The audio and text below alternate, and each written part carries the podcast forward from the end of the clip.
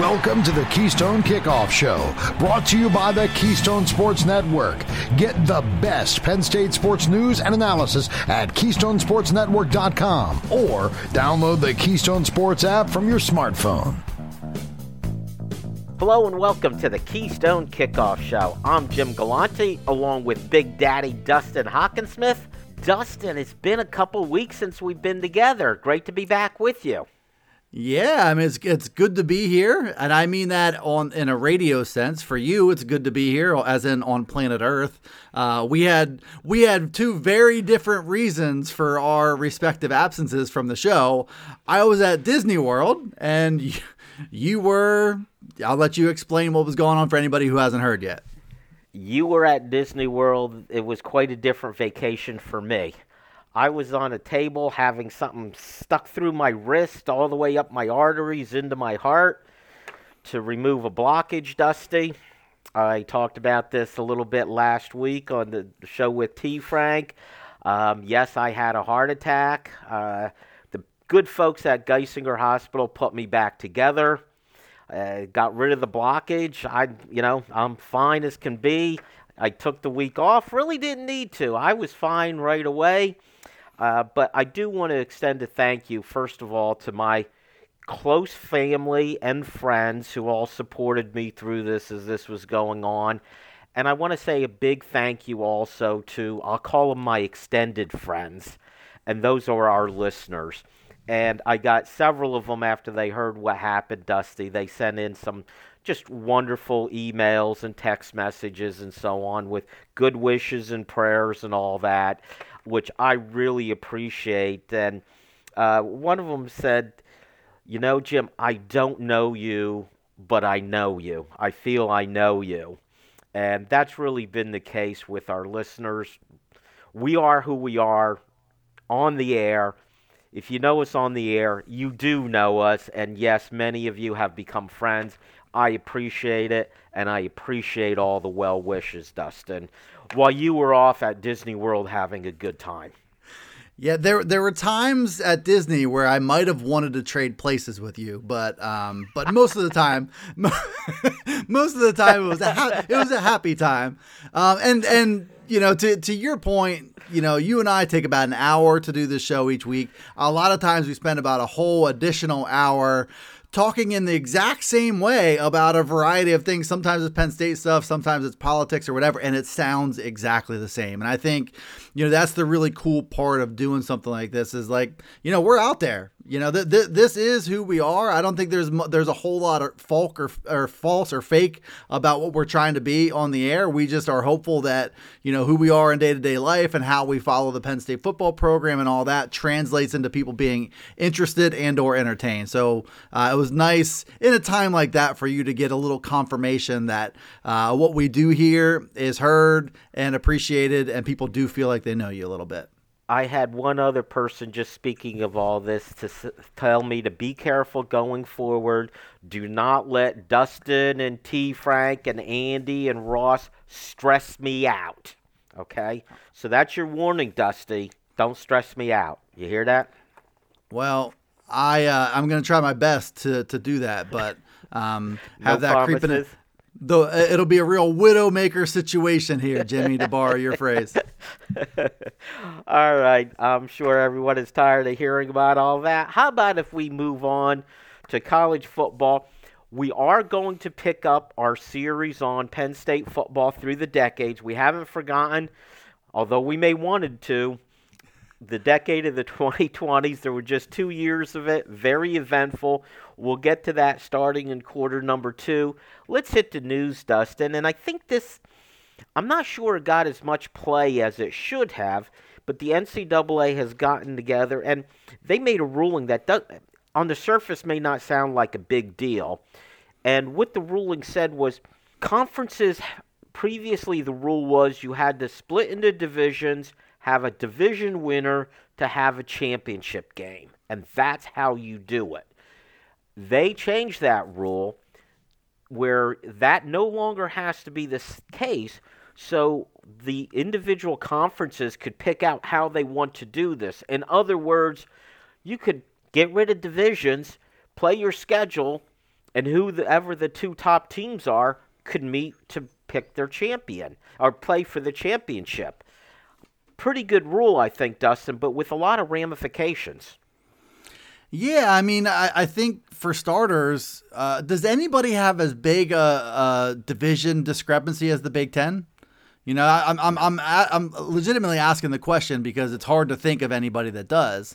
Uh, and the Big Ten with the East and the West before was the leaders and the legends, and I think the Big Ten, you know, was was really really hesitant. I would say overly hesitant to make any change as to how these divisions were stacked up you know and, and i and i get it you know you're reacting to current situations when you're looking at the power programs and stuff like that and and not one to make a knee-jerk reaction to who's good and who's not so they're sticking by the geography breakdown of, of east versus west and really i mean ohio state michigan Penn State, Michigan State. I mean, the, the odds of, of three of those teams being really, really good every year were going to be strong all through the 2020s and 2030s. Like, so this is almost like a get out of jail free card for the Big Ten. And I think it's good for everybody and will allow more flexibility on how they do things. And, you know, you'll have the top two teams, legitimately the top two teams playing for your conference championship. And in some cases, I mean, you could see a lot of seasons Penn State or uh, Ohio State play Michigan in the game in the season finale, and then maybe see them right back in action uh, in the in the Big Ten championship game. It looks like um, 2023 we'll see most, if not all, leagues go with this approach. I, I don't think I've seen anything from the Big Ten specifically about this yet, but uh, I would expect everybody to kind of follow suit. And then it's just kind of a matter of okay, what's your scheduling philosophy from there? How many conference games will there be? Will there still be nine? How will you determine who's on a yearly basis? Who will cycle in? Who will cycle out? All that stuff. So all those details kind of remain in the balance. And uh, I guess I would shift a question back to you, Jim. And I think I made I made a note of this too. Is uh, if if Penn State could have, let's say, three protected games each season, who should those three protected games be? And what you're alluding to is that is what the ACC plans on doing it. They Which call I it like. the three five five. Three protected games you play every year, and then the other ten teams in the whole conference you play this five this year, that five the following year, and so you get to everybody. And that's a tough question. What I find interesting is also in your notes, Dustin, you put it who should be Penn State's protected rivals, like Michigan State, Ohio State. How about Michigan? Well, the problem with that is you can't have it both ways. You can't say, oh, give us all those good teams as our protected rivals, and then complain because you got a, a really tough schedule, which is where Penn State is sitting right now. So even though you've got to protect rivalries or you want protected rivalries, and there are some within the Big Ten, God forbid a season happened without Ohio State playing Michigan. You know, that that could not happen. And plus, they got to play at noon on the last week. Um, you know, there's this situation where I want it to be fair also. And by the way, I don't think it's fair if Michigan's rivals turn out to be Michigan State, Ohio State, which seem terribly logical, and then you give them Penn State also. That's not fair to Michigan. So Right. if you took Michigan out just by that kind of rule, how do you i think you have to balance it. So we're, we're probably going to see some kind of maryland and or rutgers because of the geography. Then is it ohio state? Is it michigan state?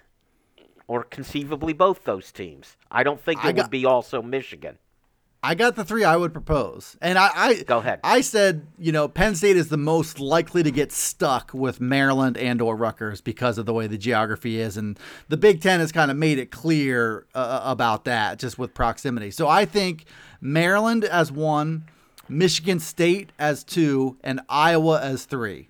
I think that is that's pretty balanced. I think there's some legitimate um, rival type uh, feelings in in all three of those. I think Michigan State with the land grant trophy and them being pretty similar institutions, and I think um, you know the way they've played each other under James Franklin is rivalry like, and and I think would be a pretty balanced uh, matchup. Maryland, you know, I think we're perpetually expecting them to grow in, into something more under Mike Locksley. It hasn't quite been there, but you know there there's a little bit there. I, I would certainly if it comes down to Rutgers or Maryland, I think Penn State Maryland is a better fit. And then I think um, Iowa, just the way things are going and how good those games have been and how much bad blood there, there is there, that is a balanced section of, of the Big Ten. And they're, they're, Potent, there's potential for entertaining matchups. I think those three would make it, you know, not too hard, not too easy, kind of right in the middle. That's what I think. I like it, Dusty. And then how about you hit Michigan and Ohio State every other year? Yeah, and I and I and I think that's fair. That's that's opportunity in your schedule to play against the Big Ten's best without being saddled with an impossible schedule. Which you know anybody in the Big Ten East who's not Ohio State or Michigan has kind of been saddled with this schedule, uh, uh, this you know daunting task of having to face those guys every single year. Uh, I think every other year would be great. It makes a lot of sense, Dustin. So that's why it doesn't have a prayer of happening. It Too much not. sense.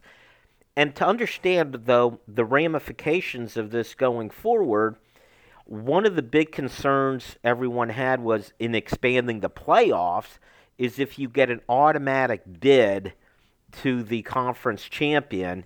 And if you did it with two divisions, you had a situation where you could have an undefeated Ohio State play a three or four loss Iowa team.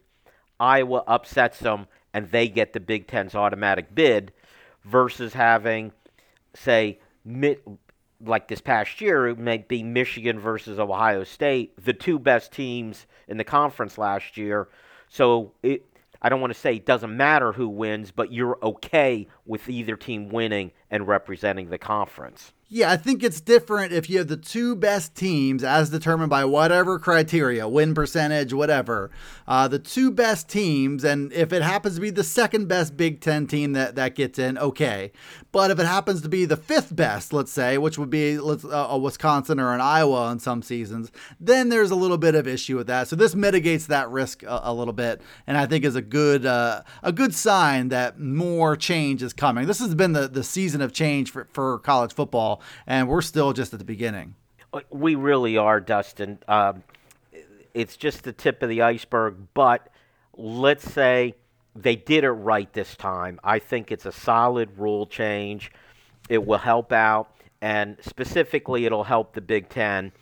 Now, it might take the Big Ten a while to figure it out, but it, it will help in the Big Ten. All right, Dusty, that's it for quarter number one. Stick around, quarter number two. We will get back to our Penn State football through the decades will handle the 2020s. Stay tuned. This is Jen from Collegiate Athletic Travel. We've been offering travel to the biggest Penn State games for over 50 years. This fall, we continue that tradition in partnership with Keystone Sports Network with a trip to the Penn State Auburn game. Join us for charter flight, staying at the team hotel, transportation to and from the game, and even a great tailgate party at the stadium are included. For more information, go to athletictravel.com or call 1 800 788 4414. See you there. What defines the special spirit of Penn State? Why Penn State by author Greg Woodman looks to Happy Valley in the 1980s for answers. Featuring rare photos, original essays, and exclusive interviews with Coach Paterno. This beautiful 256 page full color hardback edition explores the why behind We Are. It's chicken soup for the Nittany Lions soul and makes the perfect gift for any Penn Stater in your life, including you. Order today at ypennstate.com.